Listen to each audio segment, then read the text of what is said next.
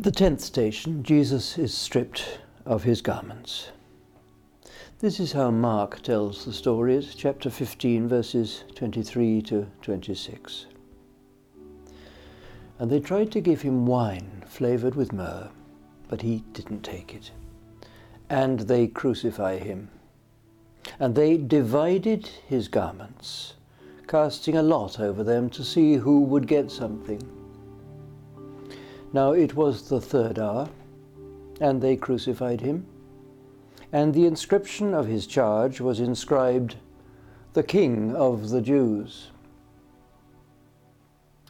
If nakedness was a terrible disgrace for a Jew, we notice that unlike the young man in the previous station, Jesus had no choice in the matter. His clothes, and with them what is left of his dignity, are simply taken from him.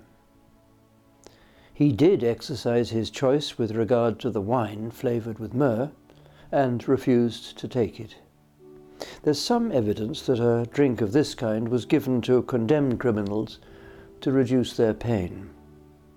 Perhaps we're to understand that Jesus was determined to keep his sense from being dulled, or in the words of Gethsemane, to drink the cup of suffering that his Father had given him. The reference to dividing garments and casting lots is an echo of Psalm 22, which is a psalm that the church often prays over when contemplating Jesus' suffering and death. And that inscription, the King of the Jews, is presumably meant uh, as a joke on the part of the Roman soldiers. But for Christians, it's very nearly the truth. So, three questions. Have you ever felt utterly bereft of dignity in this way?